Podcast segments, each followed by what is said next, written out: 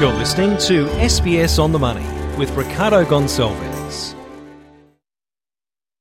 Coming up, the Reserve Bank says mortgage stress is on the rise. Oil prices decline, so when will motorists benefit? And all eyes US tonight. Here's your daily 10 minute business and finance news wrap for this Friday, the 6th of October 2023. Later on Market Day, we'll speak with Tony Sycamore from IG Markets. But first, let's have a look at oil and petrol prices because petrol prices should really be easing because the global oil price has declined more than 10% in about a week. Why? And when will motorists see those benefits? For all of that, Rhayna Bosch spoke with Vivek Dhar. He's a commodities analyst at the Commonwealth Bank. Look, what we've seen happen and really where we saw the major price drop happen this week was there was data released out of the US, which indicated that US gasoline demand or petrol demand had really weakened and weakened to levels that we haven't seen seasonally for about 25 years. So the market saw that as, okay, high fuel prices are hurting US fuel demand. And this really fed into a narrative that had already been building for, for probably a few weeks following the, the federal, the, the Federal Reserve meeting, where they had actually indicated that we're going to see in the US high interest rates for longer. Now, everyone was worried that demand is, is now going to be in question over the next, you know, 12 months. And seeing a weak data print happen for, for petrol in the US just fed into this idea. And this is what, what tends to happen is financial markets set the scene. And then when you see some data almost confirm the financial market bias, prices move quickly. And, and that's really what we've seen happen over the last week is we've seen uh, oil plummet, you know, in that $10 barrel range, just simply because we've seen this, this change in expectations. Now, we know that oil prices have a major effect on petrol. What are you expecting to happen there?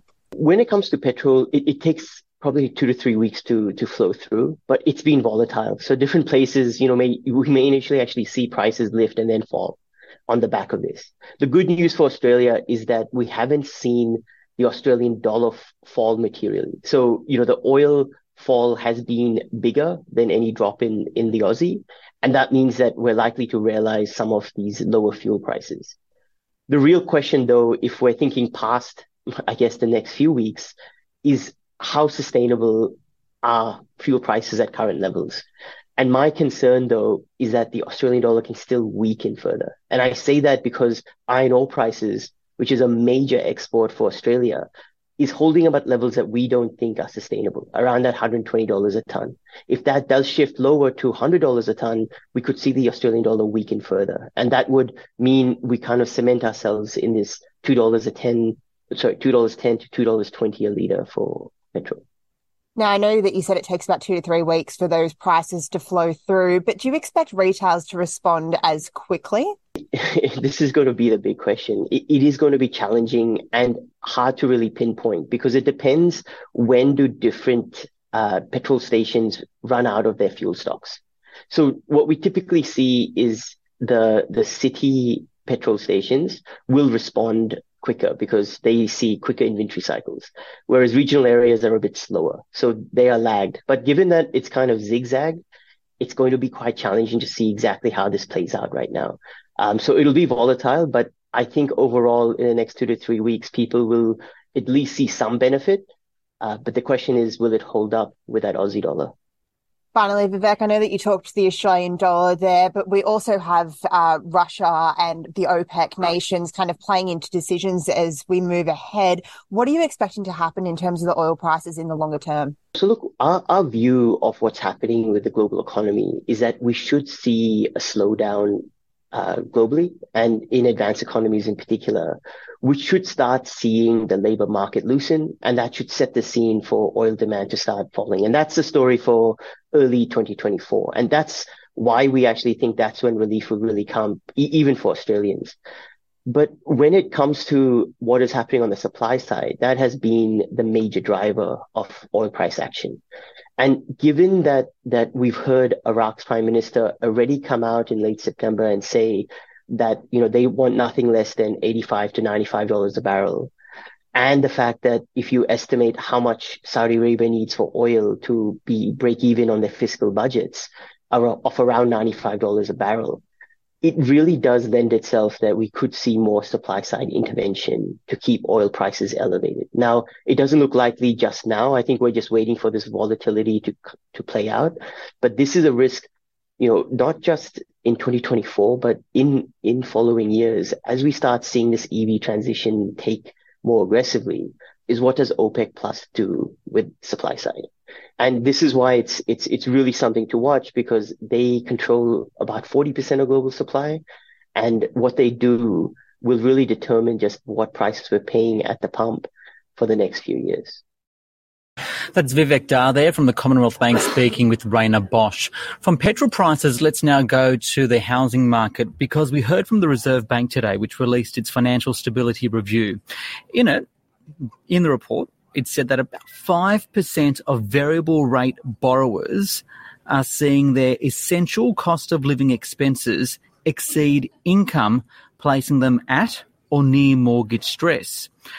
For more on that, I spoke with the Bendigo and Adelaide Bank's chief economist, David Robertson, but first asked him to take a, a general look at the financial stability review seems more focused on the macro or international environment as the key risks to financial stability. Would that be fair to say and why? Yeah, I think that is the case. And look, I do think it's right for the RBA to keep a close eye on what's happening internationally. We've certainly seen a lot of volatility in the markets around China, China's financial system, and around the Chinese property sector. And the work they've been doing there with policy stimulus does seem to be proving to be somewhat effective, but that remains a key dependency, being our largest trading partner. We've also got a, an increased focus on, you know, the digital economy and, and cyber crime and so on.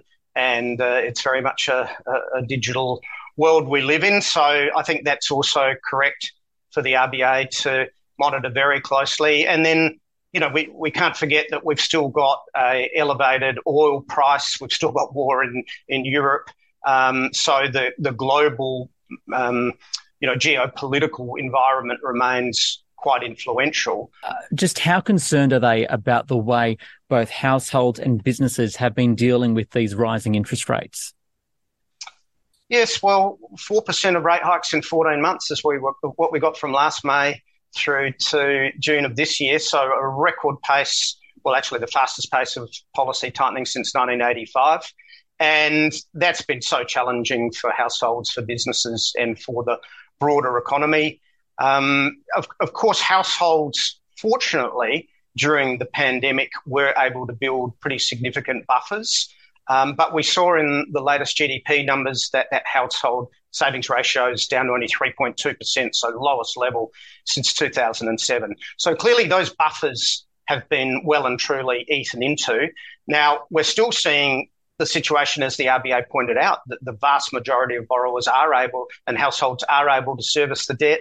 Um, but of course, with every successive rate hike, that becomes tougher. And that's the thing about the blunt tool that is monetary policy. It's very much aimed at borrowers and you know we're, we're dependent from here on how much higher interest rates go. I'd love for you to put one thing into context. Uh, I know it's a, a, good headline to come out of the report. I was looking through it. So, and, and, and just being transparent, right? The RBA does say that one in 20 variable rate home loan borrowers are experiencing essential cost of living expenses exceeding income. So they, I guess, either need to find more work or draw down on their savings. The problem is the RBA says that 30% of that 5% won't have any savings in about six months.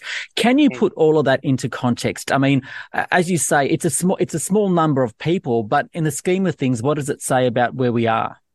I suppose the offsetting factor at the moment is just how strong labour markets are with a 3.7% unemployment rate. And, you know, we saw in that latest data that there was, uh, what was it, about a 60,000 increase in net employment. Now, we're also seeing a huge rise in population growth, in net migration, and that's helping to fill job vacancies. But I think that's the, the trade off that the RBA have at the moment is They're trying to manage inflation with an eye on taking some of the heat out of labour markets. They're aware of the impact on households, but they're trying to, I suppose, engineer an orderly transition from ultra low interest uh, ultra low unemployment rate to what they would consider a more neutral unemployment rate of about four and a half percent. And can they do that in an orderly manner? I think is the question. What about this theme about rates potentially staying high for longer? Yes, we do have one more hike uh, penciled into our forecasts, and that's very much dependent on the path of core inflation from here. And the RBA have been very clear in communicating that it's core inflation that's their challenge getting back down to the 2 to 3% band, not just headline inflation. And also that should inflation remain persistent for longer, that, that that's even more damaging than the short term impact of higher interest rates. So, if you like, it's the lesser of two evils. They would prefer to take the rate, say, from 4.1 to 4.35 if that's going to speed up the process of getting inflation back down to target more quickly, or if there's any risk of that process taking too long. Of course, the RBA have a dual mandate, not just of managing inflation, but also of trying to keep the um, the uh, the population fully employed, uh, of, of maximising employment and of maintaining and, and keeping as many of the job of the jobs growth that we've seen of late. Uh, however, history suggests that inflation that's unchecked is even more damaging in the longer term than um, than letting inflation um, get become unanchored.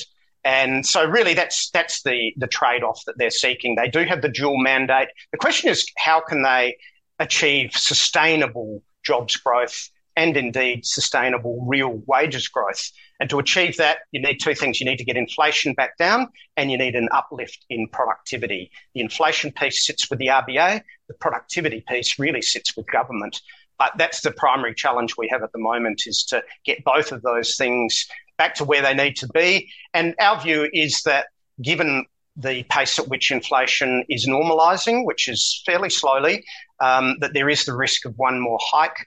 And for the RBA to cut rates, they're going to need to have inflation, core inflation back in their 2 to 3% band. We're not convinced that's going to happen until late 24 into early 25. And that's why we don't have any rate cuts in our forecasts until around about November 24, February 25. Is David Robertson there, the chief economist of the Bendigo and Adelaide Bank?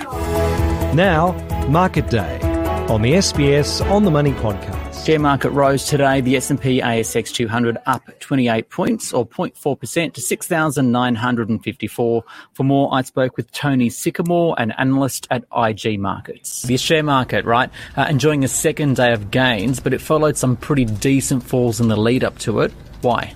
Yeah, it's been a rocky six weeks for US equity markets and Australian equity markets because of the relentless rise in US yields. Now, Overnight, we've seen a second night of stabilisation in terms of yields not going higher, which has given the US market and also our market a boost coming into the weekend. Now, whether that stabilisation in yields will continue next week will depend wholly on whether labour market tonight set to be released in the US comes in as expected a little bit cooler than expected. If it is hotter than expected, get ready for a wild ride on Monday morning when the stock market reopens. On our share market, what's making news? There are a couple of standouts for me. The first one is Magellan, embattled uh, fund manager Magellan. Its share price has fallen 15% on news that its funds under management has dropped by 10% last month. So we were hoping to see funds under management increase for Magellan, but in fact it's gone the other way and shareholders are reacting rather savagely to that news. The other interesting point for me is CBA news yesterday that their mortgage book actually shrunk. Now, shareholders are taking a positive view today with regards to the banking sector because we do know that CBA management have decided to step away from the mortgage market, which does signal potentially an end to this intense competition we've seen both in the mortgage market and also in the deposit market. Okay, finally, opportunities for investors, where are they? We've been waiting patiently. The ASX 200's now fallen about 8% from its July highs, and it's still holding above the year to date lows, the year to date low, which comes in around 6,900. We think what this pullback has done is provided an opportunity for investors to position for a rebound into year end. So that is our most uh, high conviction view at this point of time, looking to get uh, uh, some positioning on ahead of an end of year rally, which we think this pullback has provided the opportunity to do so. Tony Sycamore there from IG Market. This SBS On the Money podcast is provided for informational purposes only. The content on this podcast should not be understood as constituting advice or a recommendation. It is not personal advice and does not consider your personal circumstances or objectives. You should contact a licensed professional before making any financial decision.